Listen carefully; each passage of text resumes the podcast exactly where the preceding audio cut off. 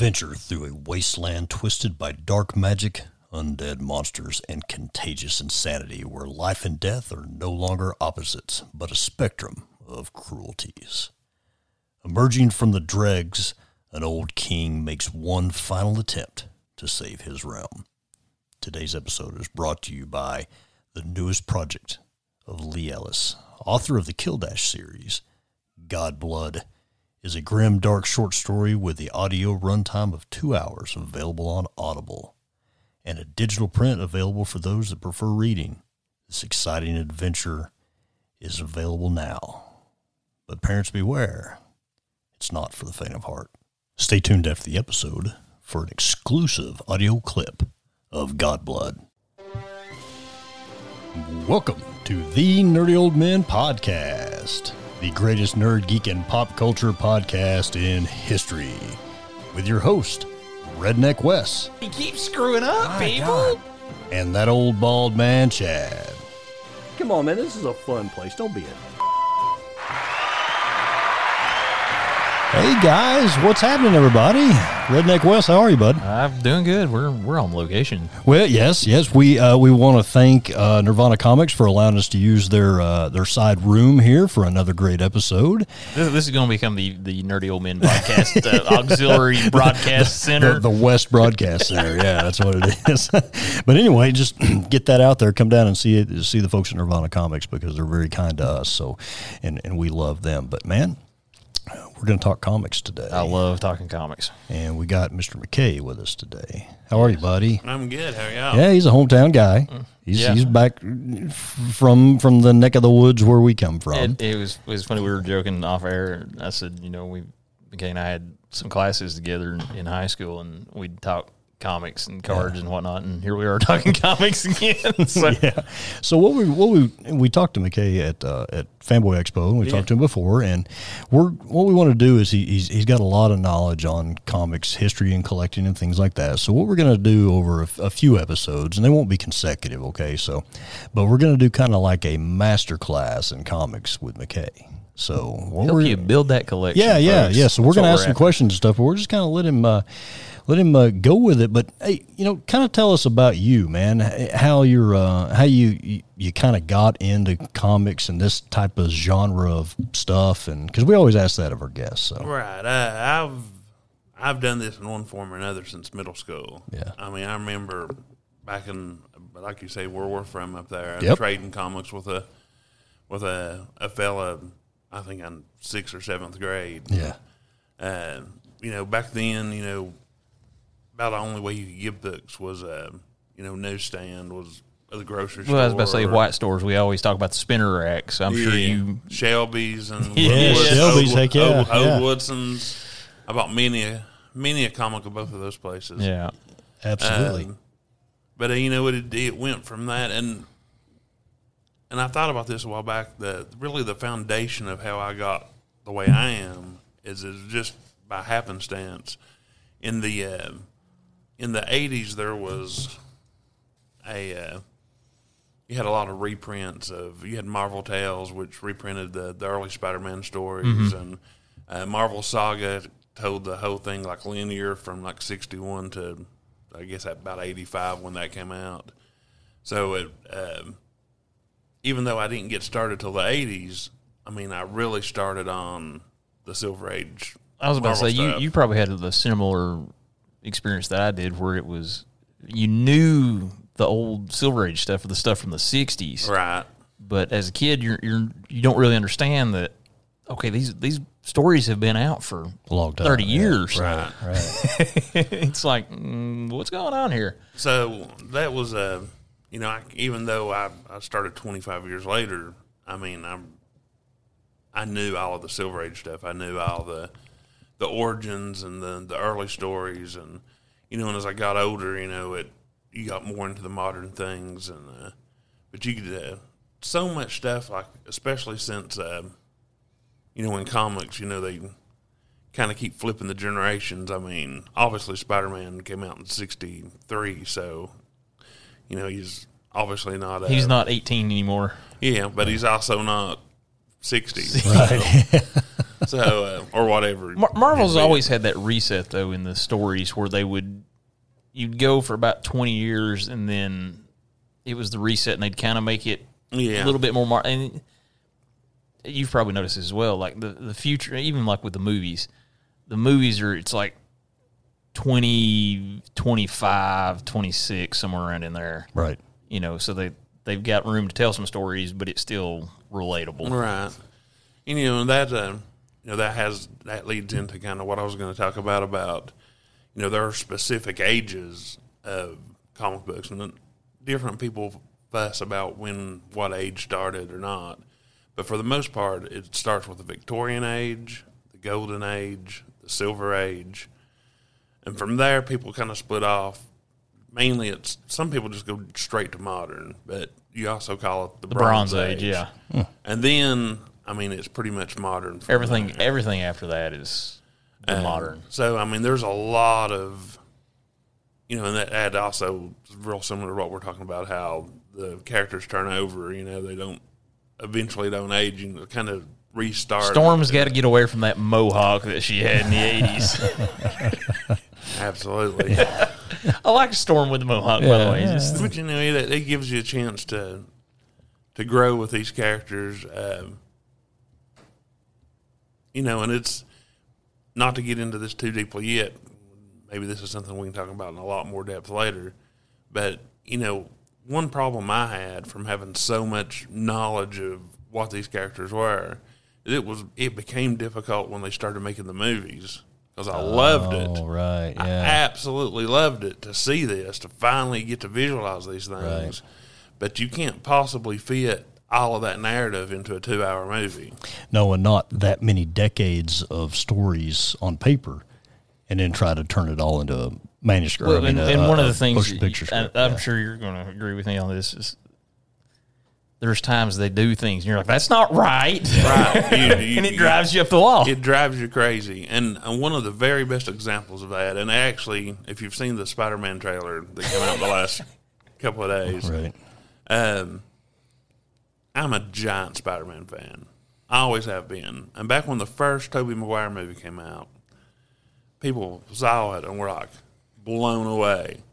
And they went, um, You must love this. Like, you must be over the moon. Right. And I was partially furious. Mor- mortified, right? And the worst thing, and and my friends that, that hear this have heard this rant millions of times. Um, the Green Goblin, oh, that suit, the Power Ranger Green Goblin. I hated that. I liked the glider. It but I hated this suit. infuriates me because you've got arguably the greatest character design for a villain, maybe ever. So terrifying that Stephen King used it as the scariest thing he could think of to put on the front of a truck in Maximum Overdrive. right. You know, that's how iconic and scary and The goblin face, yeah. Classic that was. And you've got that, and you come up with that suit. That's pretty bad. Yeah. killed me. And um, just a couple of days ago, I was dying. I was waiting until I got home because I had I had cracked the screen on my iPhone, and I didn't want to watch the trailer on it. Right. And uh, I was just dying to get home, and I pull it up on YouTube, and the, actually the little picture is the the OG Goblin, Green. Goblin, Yeah. the Power Ranger Goblin. And I was like, no, no, I That can't, I that can't do and, this again. and the organic web shooters, I hated that because it, it took away from the fact that, that Mm. Spider Man was extremely smart. He was a scientist, Yeah. eh, or well, was becoming a scientist. I could live with that. I mean, I didn't like it either, but Although it was but- funny, you know, when he goes Shazam, trying to get to. I, I will give him Sam Raimi funny. credit. That was funny. And I love Sam Raimi. I just don't know whose idea it was to mess with that character design. Right. I mean, it's so good. Um, and to a lesser extent, um, I wasn't crazy about Kirsten Dunst's casting. yeah, Right. She was okay, but there were so many other people. she didn't hit me as Mary Jane. No. I mean, because And, and the character was not. Mary Jane's, a, if you do it right, it's a really complicated character because she's supposed to act like she doesn't care about anything, mm-hmm. especially at that age and the younger Mary Jane. You know, it was a party girl. She doesn't really care about anything. She was the opposite of Gwen Stacy Right. in every way. That's the way Stan Lee wanted her. and you know, uh, but you know, deep down, and when she had family trouble, you know, she was a lot more complicated and more, way more intelligent and uh, complex than you would think. And you know, that's what Peter saw in her. I feel like, Right. um, but you didn't get that at all. I mean, they wanted to make more of a. They kind of Gwened her up and Right.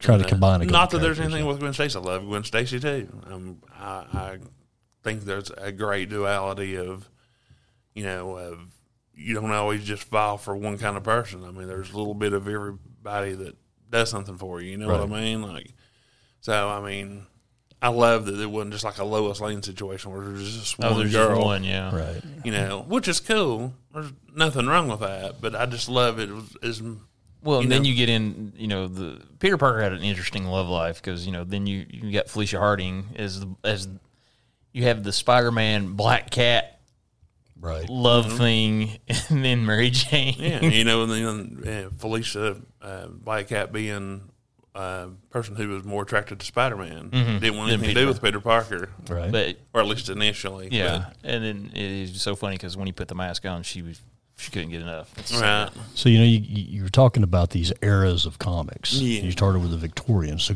kind of give us timelines there and some examples or something Uh, on that. A good example of um the comics didn't exist really the way we knew them till much later. Uh, the first American comic book was The Adventures of Obadiah Oldbuck.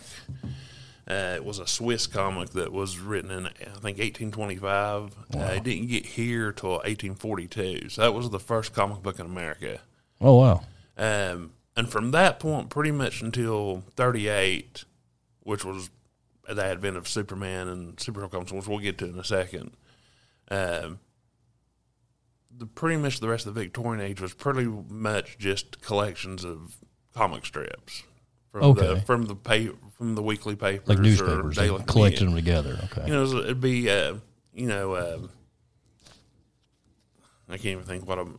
Uh, well, like Calvin and Hobbes or something. Yeah, yeah, if you've yeah. seen like the collections of that, right. that you have modern day, I mean, that's a an evolution of what it was like in the Victorian age. Okay. All right. You didn't have original stories; they were almost all compilations. For the most part, there were some outliers, but for the most part, they were until, like I say, until thirty eight. It was mainly collections of comic strips. Okay. All right.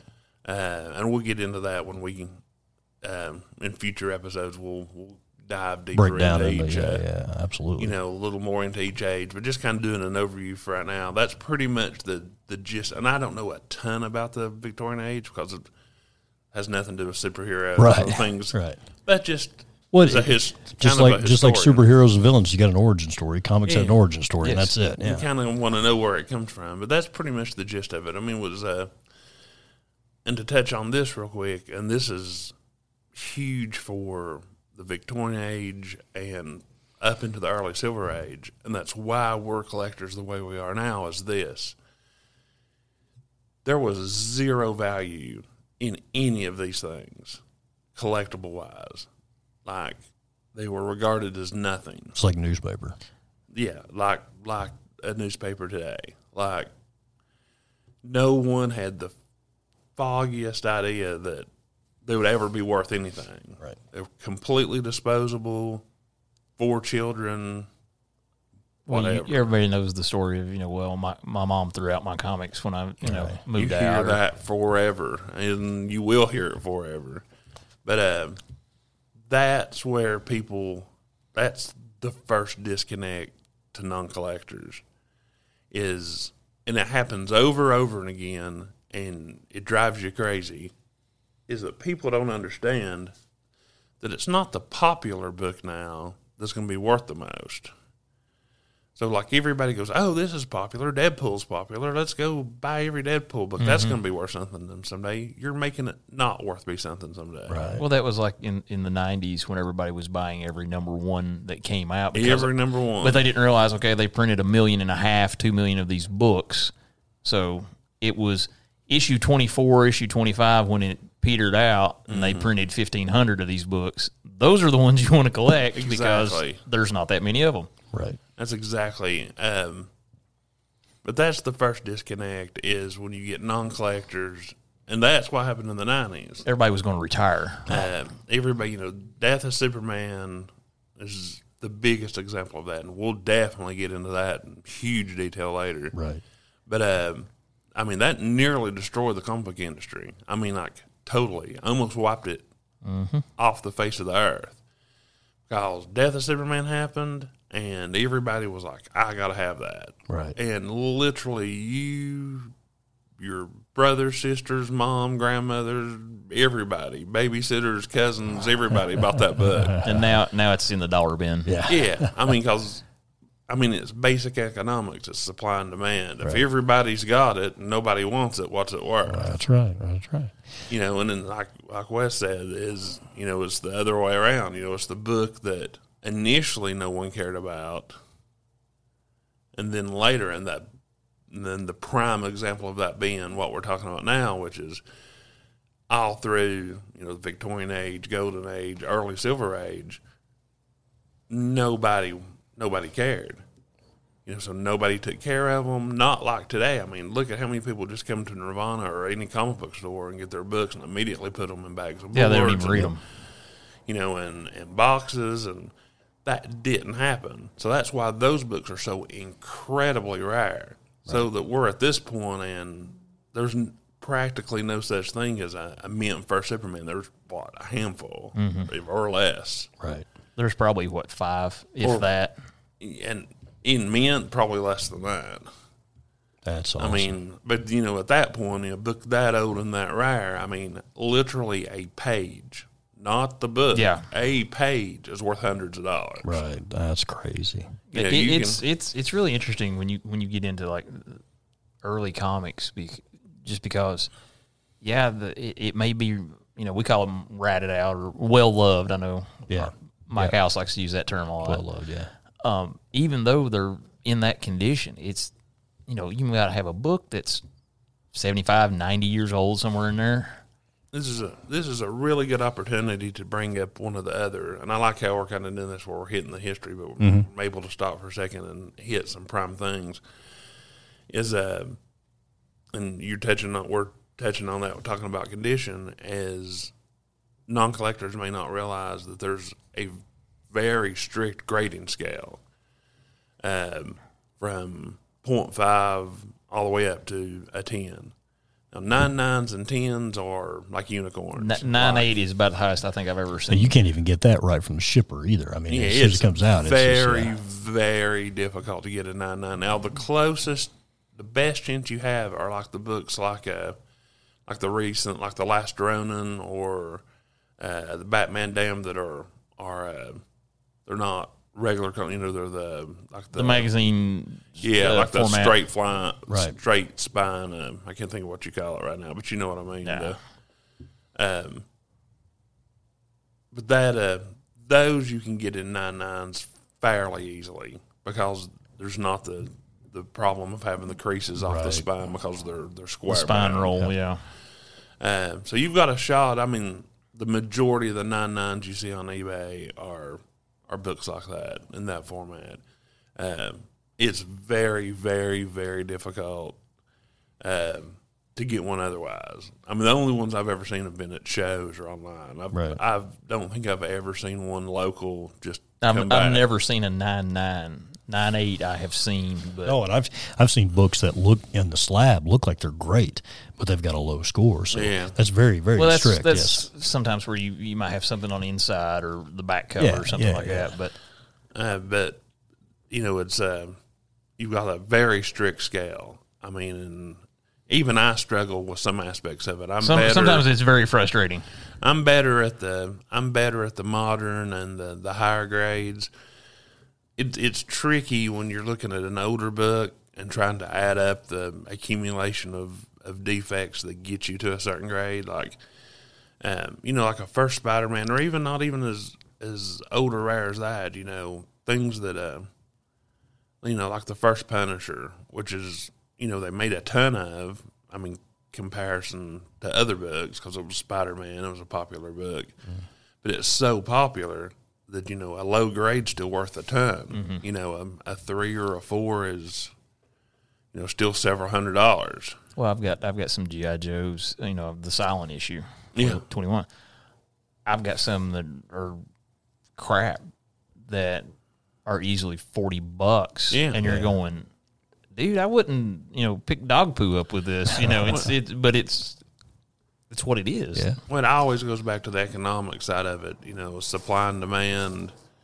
You know, if there's enough demand for it, you know, it doesn't matter how what grade it is. I mean, because you they ain't know, making no more of you them. just want to, you know, I'd flip out if I could get a a point five, you know, amazing, amazing fantasy fifteen. You know, Oh, first.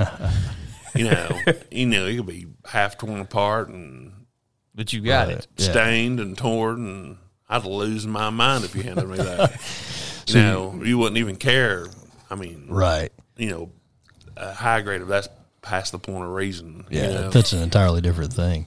But so we, we, we touched on Victorian, and you're talking mainly that was a those are collections of, of comic strips Yeah. mainly from newspapers and stuff. So what is the next era of books? Uh, that's uh, that's the golden age. That's pretty much the advent of Superman. That's so that's when you're getting into superheroes. you're getting into heroes then superheroes. You got to You get those archetypes established.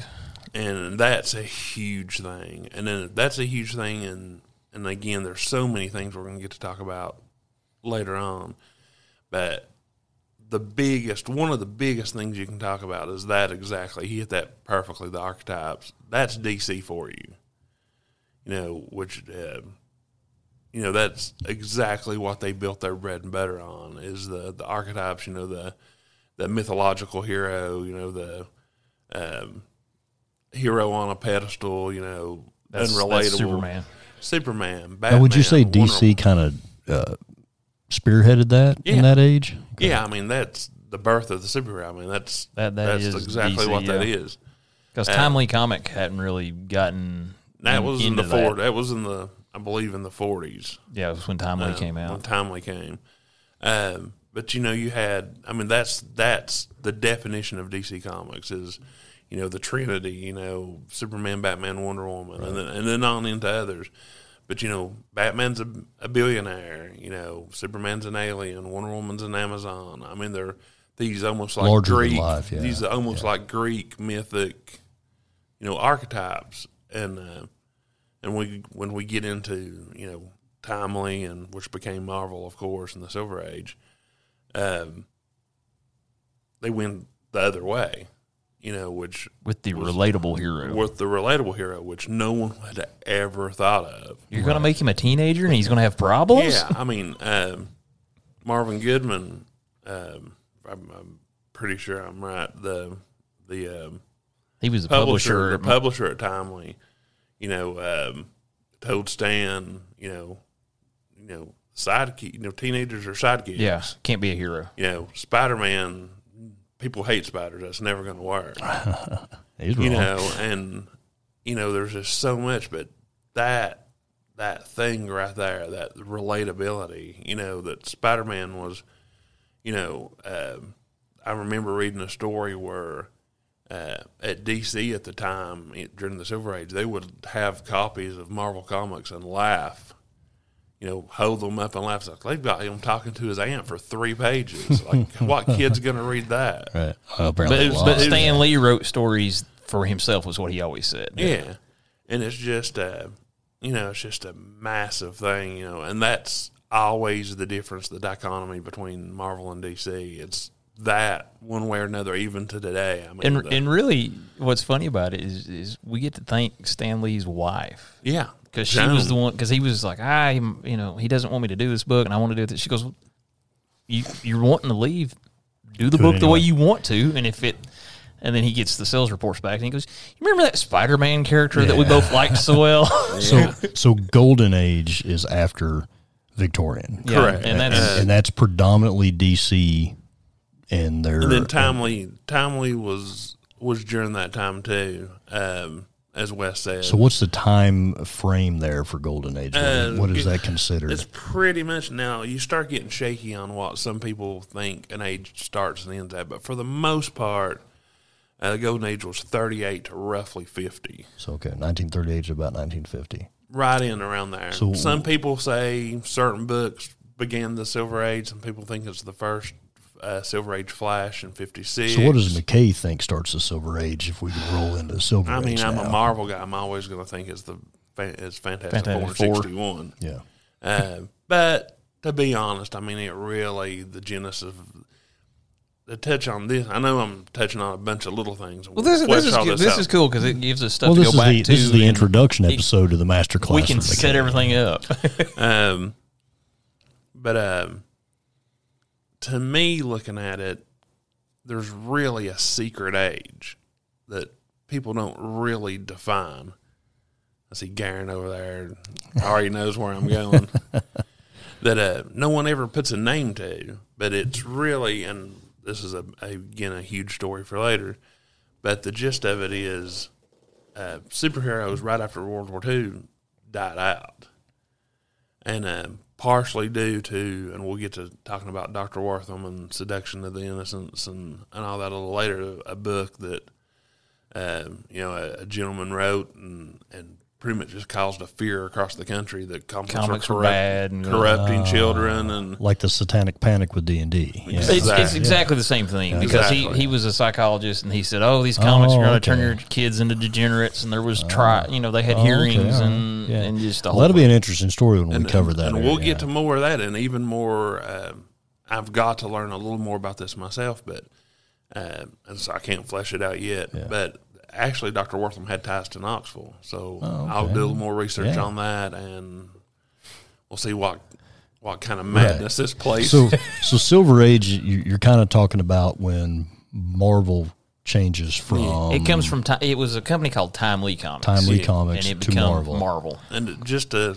finish touching on the, the kind of the little secret age Yeah. there, right quick. oh yeah. the um, when the the book came out and there's like this big panic, it caused them to create the comic code, Okay. and that All pretty right. much castrated any like a real originality or, um, um, I mean, all the violence, all of the horror comics were useless after that Because there's some really like there's some really good golden age horror comics. I Oh, mean, yeah. they're oh, and, I mean, amazing artwork and, Yeah. and just crazy stories. So pretty much from the from the time that happened until, like I say, where I think the real Silver Age started in the late fifties or sixty one with Marvel, you pretty much went superheroes died out because of that. That's where you get like the love stories and You had the love stories and you had the westerns and you had Oh, is the, where they where they did adaptations of of movies well, and television westerns. Not and only stuff that, but put like your your heroes.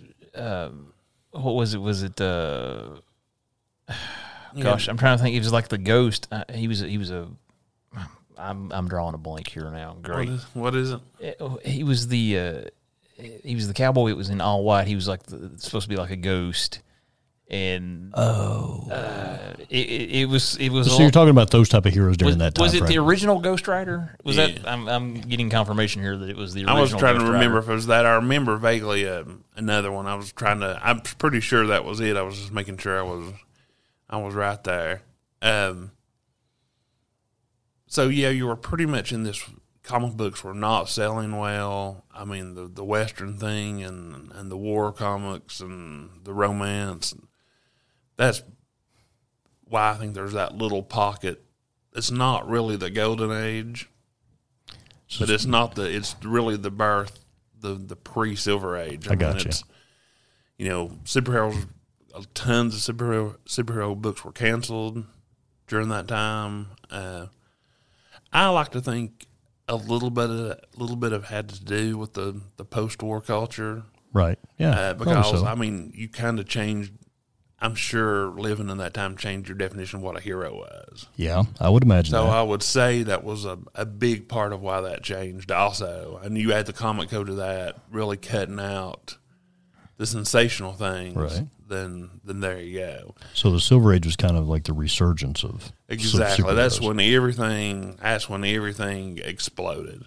But to, but to touch on the golden age a little more, I mean, that was um uh that was the um you know, the birth of Superman, you know, the DC dominating the market with you know with ideas no one had had before. You know, like the Justice League. You know, like putting your heroes in a, team. in a team together. You know, and just so many innovations.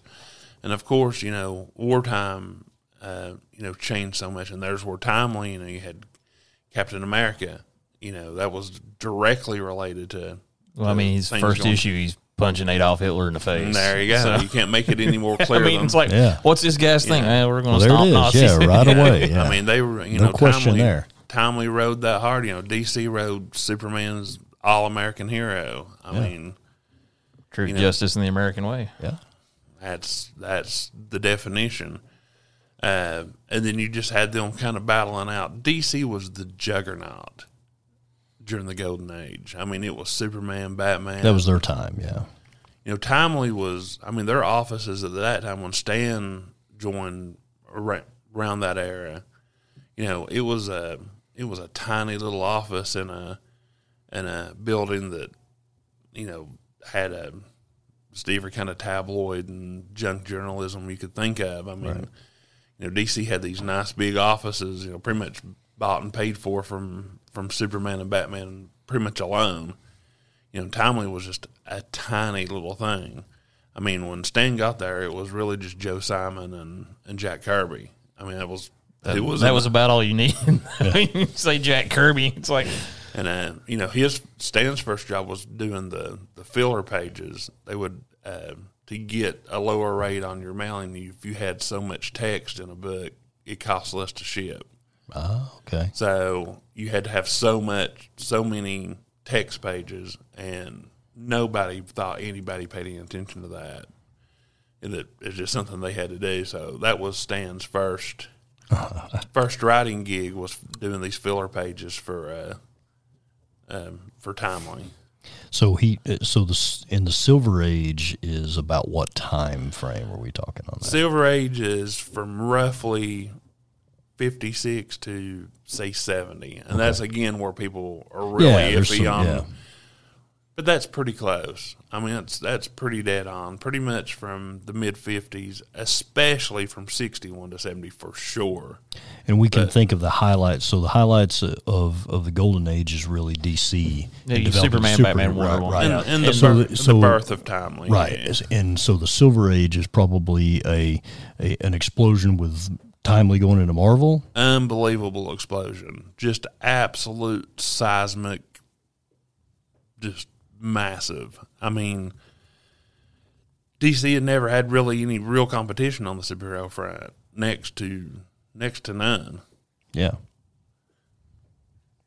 So the uh, Oh, yeah. so yeah, in, in the silver. So what what else what else can can we learn about the Silver Age that's important as far as Oh, the Silver Age, man, that's everything. I mean, that's that's the the rise of Stan Lee and, and pretty Kirby much and all the, Ditko. the all the big names that you you know and associate with comics, the '60s, and then for Marvel, most of the heroes that Could, it, everybody could it knows. also be said that it was that time frame where they really learned how to work within that comic code? Yeah, I mean that was uh, you worked almost strictly within that. I mean, it really didn't start to dissolve until you had cracks of it in in the seventies later, but it really didn't. I don't think it fully gone until I think the nineties. Okay. I think there was. I think it was even had a, a fair hold into the eighties, but uh, once we get more into the into the nineties and, and the explosion Image. of explosion of independence, I really and love the image, man. I really did. Yeah, the So- com- Comics Code went bye bye yeah, again. they, With they were just like we got we got nothing to do. So beyond Silver Age, where do we go from there? Um, well, just a, s- a little, Yeah, a little more on. Silver Age there. Um, it just can't be said enough how massive. I mean, everything changed in that massive, you know, uh, fan mail and And that was one of the things Stan really took time at Yeah. Marvel to like showcase the artist, and because they would do the bullpen and the Mm-hmm. soapbox and all that, and he kind of brought the fan and he like, hey, this is what's going on behind the scenes, Right. and kind of introduced everybody. It's just it's just where everything exploded. It's just where the superhero, the modern superhero book. I mean, that's it. I mean, Would you say that's Fantastic Four number one? Yeah, the, I mean, modern superhero. That- that's when it started. I mean, that's when it started for Marvel. Um, you had, um, and the main reason people go back to to the fifties there to start the Silver Age. I mean, that's that's when DC started re re uh, reimagining their characters. You know, like the Golden Age Flash is completely different than Silver Age Flash. You know, Golden Age is Jay Garrick. You know, um, uh, Wood was his weakness. A completely different character than Barry Allen, and uh, when he was in when he came to was so a lot of historians have uh, the first Silver Age Flash being the beginning of the Silver Age. So you can argue it either way. To me, being more of a Marvel guy, I think more of Fantastic Four and sixty one, and but uh, you can argue that things started to change earlier with the with DC reinventing. You know, um, there's different times that they've reinvented Superman. You know, they changed his powers some. I mean, uh, when they did it in the '80s, you know, they made him vul- vulnerable to magic. Magic. Huh. You know, it was a John Byrne thing. Just and- adapting to create, you know, advance the story. I guess. Well, Yeah. I mean, So that, stuff that doesn't like get too stale. mm, This is a little off, but like Superman, when they did the radio dramas, the actor that voiced Superman needed some time off, and but you know, Superman show we need Superman. Uh, well, something takes him out. What can take out Superman? He's immune to everything. Uh, kryptonite. right. What's kryptonite? Hey, it's Superman's weakness. Okay. okay. All right. So you gotta you gotta roll with it. I mean, and so that there is that things that change and adapt, like you were saying. But And- so that was where DC started to to adapt and change to new times. You know, to to freshen up from you know because they were suffering too during the end of the golden age. I mean, they were you know Silver Age book. You know, not Silver. Age, I'm sorry, superhero books were were dying out. And, you know, DC was as in danger as anybody. That was their bread and butter. Right. So, you know, them starting to change. You know, you know having the you know Green Lantern also uh, totally different from Golden Age to Silver Age. So there were both companies changed. Timely, of course, changing Marvel was a absolutely massive thing. So Silver Age is where a lot of moving and shaking starts. That's where happened, right? everything. That's where everything, almost everything modern that we know, originates. that was. So comes where does from- that end, and where do we go from there? Where, what's kind of the segment there? Uh, from the and it starts getting blurry from there. I mean, uh, the Bronze Age, I'd say seventy to maybe 85, That's, 86. that's somewhere in there. I don't agree with Uh, that. and and some people don't even acknowledge them. Um, A Bronze Age. Yeah, well, those people are wrong. they are. You have to draw the line Well, somewhere. well, this is the McKay education session. This is the master class with McKay. So what is he thinking? Um, you know, it it really doesn't matter. I mean, as far as saying a, a year, I mean, seventies as good as anything. Yeah, yeah, yeah. I mean, you have to seventy three. well, that's good too. I'm I'm getting prompts and I can't hear.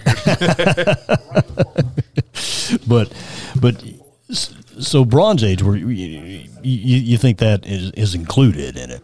Well, I mean, I always the Bronze Age.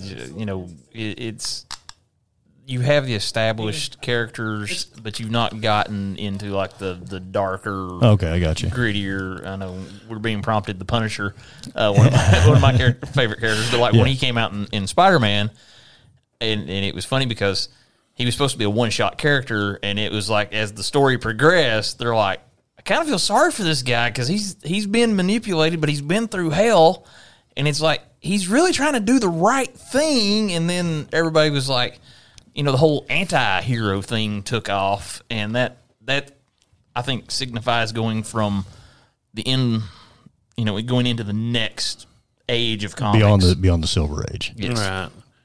Uh, and then, and like I say, uh, even we've got another uh, good historian here with us that's, that's uh, behind the scenes here that's uh, uh, helping blur the, help, help blur the Let's years muddy a the waters bit. a little more.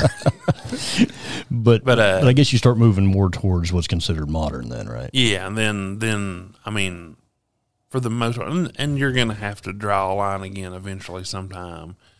Uh, there are some big things that have happened in the modern age that I don't think get talked enough historically yet because it's still so close since we usually work in these huge gaps. Right. But uh, I think one of the things that never gets discussed enough is how um, eventually I think they're going to call this something like the trade paperback age or, or something similar because that changed. Changed know- the way you you, know- you bought know comics, didn't it? You know how, exactly. Uh, not just that, but how they created them. Um, you know how we were talking off, we were talking off, uh, off the air earlier about uh, um, our phones, about how Yeah. quickly everything had changed. You know, Right. technologically. That's what the trade paperback did in a different sense to in a similar sense to comic books because it didn't just change how you read them or how you collected them it changed how they made them and it's not coming back um, and what i mean by that is it was very i mean they existed there were trade paperbacks you know as far back as the late 70s you know and i don't think they sold very well you know it didn't really take off but but i'm here to tell you in the, the late 90s early 2000s especially the early to mid 2000s it's all you see now Now I got a question. I got a question on that. Yeah. Stop you real quick. But do you think that the rise in popularity of those is is due to the fact that that people nowadays have such a short attention span and they want it all right, Right away, then, yes. right right now. I've got to have it all. I can't wait a month. Yeah. It's Or- an instant gratification Yeah. society. Yeah. Exactly. Uh, that's exactly what happened. You know that you could that you could uh, you know collect these collect them all in in the stories all together or in volumes or Instead of having fifty books, I've got. but they were mass but they were they all were and are mass printed so there's not the collectability as of uh, single issues. So I guess people that are, are, are maybe more interested in the story than they are collecting because I did that with uh, Ultimate Spider-Man when it came out. I I bought like because I was behind, I bought a couple trade paperbacks and caught up, and then started buying the single issues because I cared more about reading the story than I did about the collectability of it. So Um, but that changed. That that's I think the hallmark of the modern age is that you know that's one of the main ones is the is the birth of the, the explosion of trade paperbacks because the way that changed was up until then up until up until um, that explosion you could have single issues you could have stories that just ran Just one shot. One shot. Shots, ones yeah. are ones are you know Amazing Spider-Man. I mean, uh, some of the best stories through the '80s in Amazing Spider-Man were two just two parters. You know, the Firelord two parter, the the Juggernaut two parter. I was six inside the Juggernaut. uh, which is they're amazing stories, and you didn't need it to be any more than that. It fit perfect. You know, if you had a two issue story, great. If you had a four issue story, great. You know, however, but with uh, once the trade paperbacks they saw that they could keep making money off of property they already had, yeah, then they started writing for six issue arcs all the time. Like without fail, every arc, even if you could tell it in two stories, they would stretch It that thing out to like, six. Hey, the almighty dollar, dollar, You know, and it, and it that, yeah. just it it changed everything, and no one talks about this like in a, again in a historical sense because it's technically so fresh when you're dealing with like 30 year gaps of Right. ages. You know, we're still not far enough away from it for to really talk about the impact, but it's as big as any other part of history. I mean, to me, because it changed how you write them, it changed how we Yeah. how we how we uh, consume them. Um, I don't think it can be regarded enough in how it changed how you collect now. Right. You know, that's it. I, I, I like I like this being the the first episode that we're going to talk to McKay about a comics history, and then we're going to get into collecting. So, kind of give the listeners an idea of future episodes we're going to do with you and the type of information that, that we're going to provide on those. Um, what is your idea? Because we're kind of letting McKay run with this one, man. Because he's smarter than the both of us put together. So we're kind of we're kind of letting him run with it. I wouldn't say that. Yeah, I would. I, I wouldn't say that at all. Um, we can do a lot. I mean, there's so many. I mean, we could periodically do this for eternity, just about. I mean, there's. Uh, we can do episodes where we talk about specific ages and you know the begin, you know the the fine details of you know artists and storylines and you know we can do f- easily full episodes on on each age i probably would put victorian and golden together Yeah. because i'm not as there's not as much information about victorian and i'm i'm this is not my forte Right. but other than that i mean we can i mean you can talk about i mean there's so many things i can think of off the top of my head like um, you can talk about stan in detail you can talk about you know um, the legacies of kirby and, and ditko and Vermont and, and you all know, of them. Yeah, that's- and that's so something we- many well, I mean, something I'm because I collect comics. I, I, you know, I'm really interested in like your eye. What what makes you want to collect a book? Yeah, I think, and we're going to do that. I mean, this was going to be for you guys Listen, This this was kind of an overview of the history. Mm-hmm. Then we'll go back and we'll do uh, a, an episode, like you said, for Victorian and Golden. Then we'll do one for Silver and the Oh, that'd Modern. be so much fun. And then we'll get into some of those other things, and and eventually, you know, I'd like to get to like what he was saying, which was, you know, if we had listeners that that wanted to invest in comics or Mm-hmm. wanted to really collect what's good instead of just whatever, you know, then we want to get into that and how you identify keys and stuff like that. So and, um, absolutely. Um, there's there's so much to cover. I mean, there's there's a lot. And as far as collecting goes, I mean, it's there's there's so many fine details to it. It's it's what you want to make of it yeah, there's you know you get people who still are so narrow minded and oh it's a comic book it's a funny book you know it's it's not serious. And i explained it's no different than than your cable i mean or or any other medium. I mean there's something for absolutely everybody.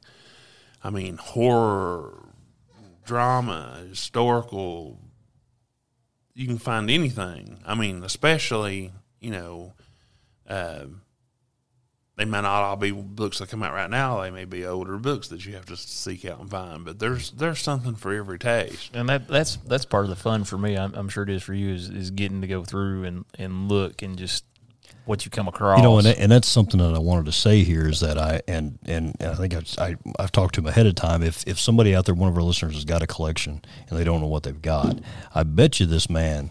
I bet you could contract this guy to go through your stuff for you. I, I Absolutely. bet, I bet you. I bet you, could pay him a fee, and he would definitely find the best stuff for you. Yeah, I definitely definitely can help with collections. When I first met you fellas, we were at the con. Yeah. We were at a fanboy, and I showed you Machine Man 19. Yes. Which uh, which I found a, a really good deal there. And this is a really good way. I know. I wish this was a little more video so I could we could show, but maybe we can take pictures or Yeah. something. But since then, I got Yep. a newsstand version, so it's a good way See, for you this- to this- see the difference. I know. I know.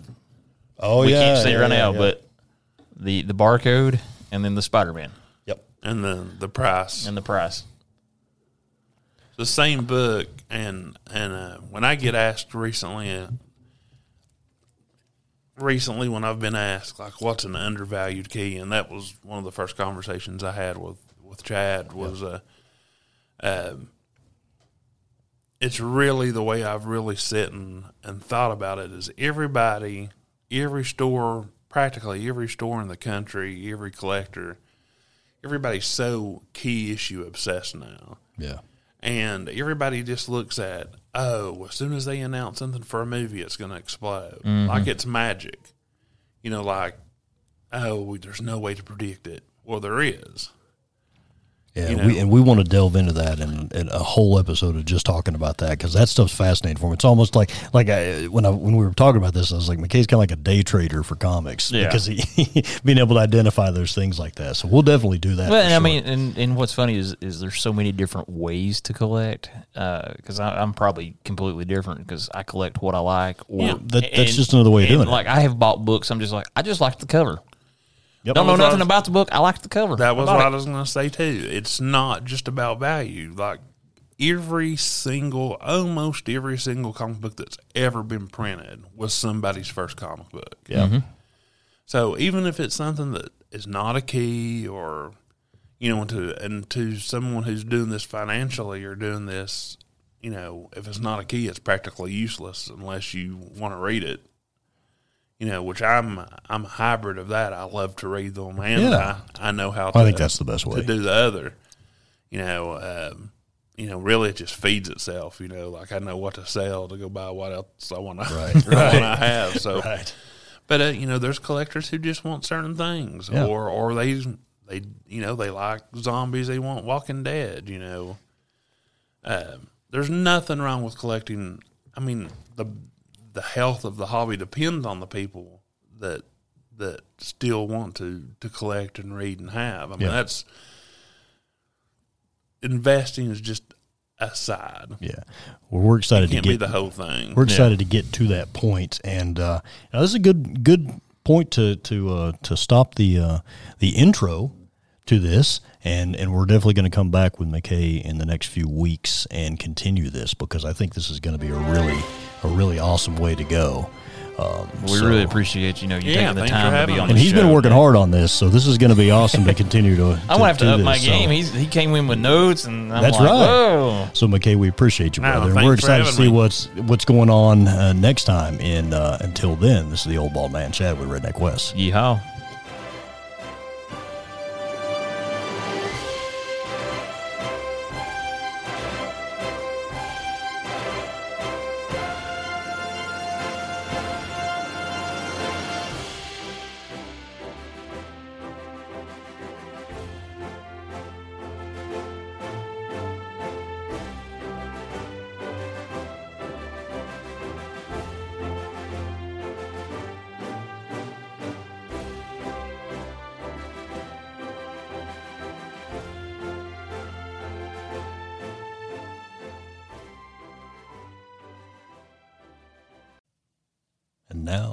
Sample of Lee Ellis's God Blood. came up for Rogot's belly. He parried, elbowed Garagot in the teeth, then slammed him into a tree. Through the tree and out the other side and into the dirt. Splinters fell all round, and the severed tree came falling, crushing a giant mushroom to the earth. Garagot kicked Rogot and he went soaring, flipped backwards and crashed down twenty paces away. The Mushroom King was up and after him. Rogot grabbed his axe, pulling up a handful of leaves with it, and leapt to his feet. Their weapons collided, and they were at it again, snarling, hacking, shoving, and punching, god blood thumping in their veins. Garagot thrusted the flat side of his blade hard against Rogot's axe, pressed him back, then shoved a crust covered finger deep into Rogot's ear.